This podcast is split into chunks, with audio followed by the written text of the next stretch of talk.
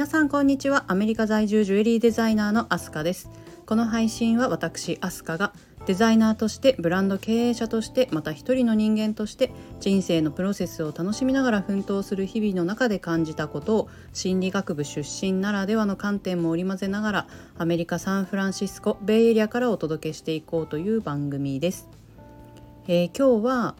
物が持つ2つの価値から考えるジュエリーの本当の価値とは？がテーマです。えー、皆さん水とダイヤモンドのパラドックスというお話知っていますか、えー、水は生命維持にかけがえのないものであるのに対して、えー、ダイヤモンドやジュエリーというのは人間の生活に不可欠ではないですよね。でなくても死ぬとか日常生活に差し障りが出ることはないもの。で日常生活でほとんど役に立つことはないダイヤモンドの方が圧倒的に高価でえー、生きていく上で欠かせない水というのは安いという不思議。でじゃあ水とダイヤモンドどっちの方が価値があるのか、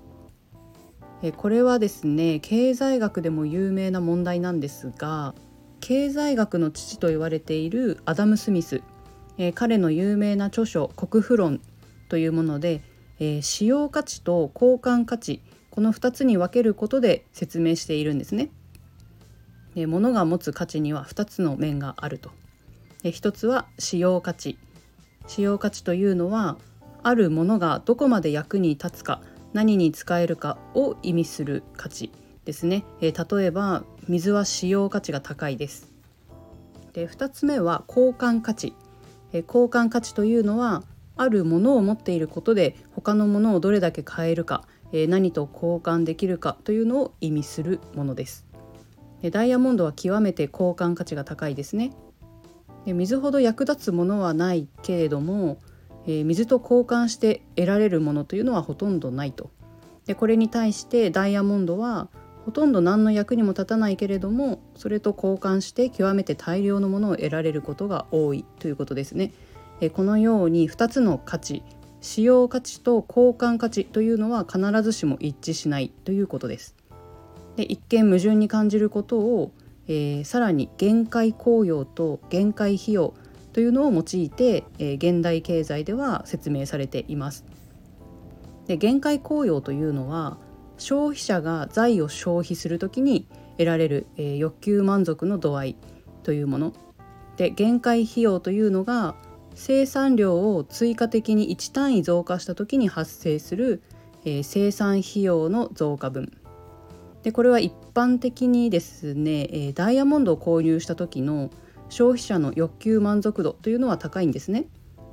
でダイヤモンドを購入する時に発生する費用というのも高いですよね。えー、なので限界効用も限界費用もダイヤモンドの方が高いということになります。で人は手に入りにくいものほど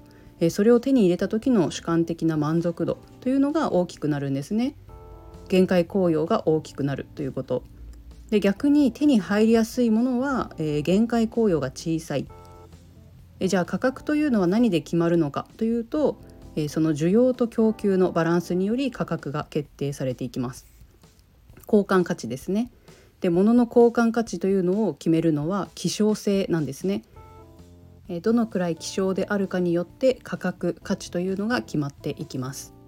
で一般的に価値の話をしている時はそれが使用価値のことを指しているのか交換価値のことを指しているのか、え、はっきりさせる必要があるということ。でまたあるものが、え、価値を持つためには希少性と限界効用、え、満足度ですね。満足度を満たす必要があるということなんですね。でダイヤモンドしかりそれらを含む、え宝石または貴金属を使ったジュエリーというのはそれらの条件によって価格がつきます。でここで、えー、ジュエリーの本当の価値についてちょっと考えてみたいと思います。えー、先ほどですね、え、人は手に入りにくいものほどそれを手に入れた時の主観的な満足度というのが大きくなるとは言いましたが、え例えば、え恋人や家族など、えそういう大切な人からジュエリーを贈られた時とか、えまたは頑張ったご褒美として自分でジュエリーを購入した時えまたはジュエリーを身につけて輝く自分に出会った時などですね。えー、皆さんジュエリーを手にした時の喜び経験ありますでしょうか？でこれは商品やサービス全般にも言えることだと思うんですけれども、えー、物の価値、え、要するに使用価値交換価値この2つの価値以外に、まあ、ジュエリーには心の価値というものがあると私は思っています。でそれが大切な人から受け継がれたものであれば、えー、つながりとかですね、えー、守られているという安心感など、えー、目には見えないさまざまな効果をもたらしてくれるはずなんですね。で年月が経つにつれて、まあ、そういった物質的価値だけではなくて情緒的な価値というのも持つと思っています。でこれは限界効用でもあり使用価値でもあると言えます。えー、意志や思いが宿ったジュエリーというのはずっと持ち主に寄り添ってくれると思うんですね。えー、なのでそれを手にした時の充足感だけではなくて、えー、心の価値というのを大切にしてみてください。えー、それでは今日も最後まで聞いてくださりありがとうございましたアメリカ・サンフランシスコベイエリアからお届けしました。